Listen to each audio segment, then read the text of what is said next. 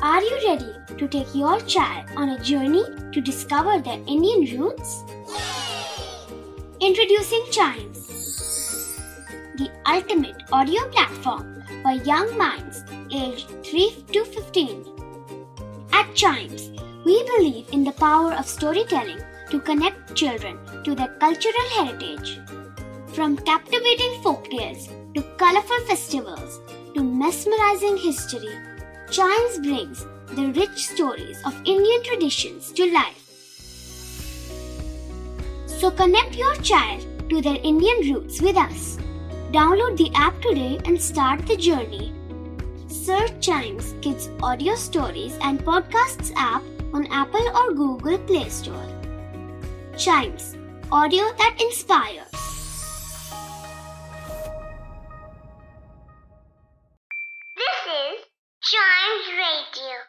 Podcast. हर दिन की एक कहानी होती है। कुछ ऐसी बातें जो उस दिन को बना देती हैं हिस्ट्री का हिस्सा। तो आइए सुनते हैं कुछ बातें जो हुई थी इन दिस डेज़ हिस्ट्री! शुरुआत करते हैं 1857 से। आज ही के दिन एलिशा ओटिस का नाम सुना आपने? एलिशा ओटिस का सबसे पहला एलिवेटर इंस्टॉल कर दिया गया था न्यूयॉर्क में।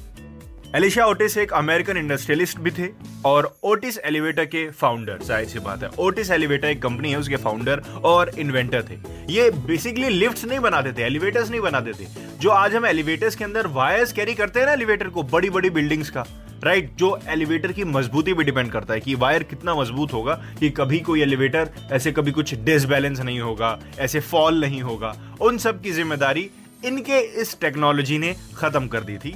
राइट right, बहुत मज़बूत केबल्स बनाई जिससे लोगों को यू नो लिफ्ट फॉल होने के खतरे से सबको आज़ादी दिलाई। वरना पहले के एलिवेटर्स में ना ऐसी कई शिकायतें आई हैं केबल फेल्स हुई हैं। लेकिन अब के सारे एलिवेटर्स बड़े मज़बूत हैं और एलिवेटर में ना हमको ज़्यादा खेलना नहीं चाहिए आपकी जानकारी के लिए बता देता हूँ। कभी कभार हम एलिवेटर में फन कर लिए चलते हैं लेकिन लाइट चली जाती है तो बंद हो जाता है। तो नहीं सिर्फ़ यूज़ पे चल रहा है और बाकी स्टेयर्स का यूज़ करिए। यार हमारी फिटनेस बहुत अच्छी रहेगी। बढ़ते हैं आगे 1868 में। यूनिवर्सिटी ऑफ़ कैलिफ़ोर्निया आज ही के दिन ओकलैंड में स्टेब्लिश की गई थी। यूनिवर्सिटी ऑफ़ कैलिफ़ोर्निया के बारे में अगर मैं बताऊँ तो ये एक रिसर्च यूनिवर्सिटी है, जो कि यूएस स्टेट ऑफ़ कैलिफ़ोर्निया में स्थित है। और ओकलैंड के बारे में पता है आपको? ओकलैंड की बहुत सारी बातें जो आपको जाननी बहुत ज़रूरी है। पहली चीज़, ये सबसे बड़ा शहर है कैलिफ़ोर्निया का।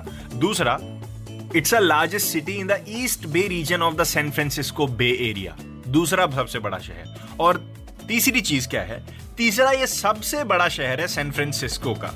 और चौथी चीज़ क्या है? It is the eighth most populated city in California और पांचवी चीज़ क्या है? ये forty fifth most populated city in the United States है। देखा, एक जगह की इतनी सारी खासियत। बढ़ते हैं आगे 1888 में।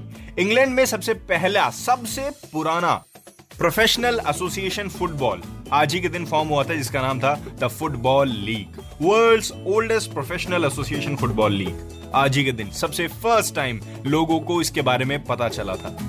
ये एक कंपटीशन लीग है, हम सबको इसके बारे में पता है, लेकिन थोड़ा सा विस्तार से जान लेते हैं। ये कंपटीशन लीग है जिसके अंदर अलग अलग फुटबॉल क्लब्स इंग्लैंड के और वेल्स के मैचेस करते हैं। ये 1888 में जैसे मैंने आपको बताया, ये फॉर्म हुआ था। And of course the league is the oldest such competition in world of football yes बढ़ते हैं आगे। 1956 में पाकिस्तान आज के दिन Islamic republic in the world करार कर दिया गया था। और इसी वजह से पाकिस्तान में आज ही का रिपब्लिक डे माना जाता है। इन 1956 इसी के साथ खत्म होता है हमारा दिस डेज़ हिस्ट्री का ये वाला एपिसोड इसके और भी एपिसोड्स आते रहेंगे।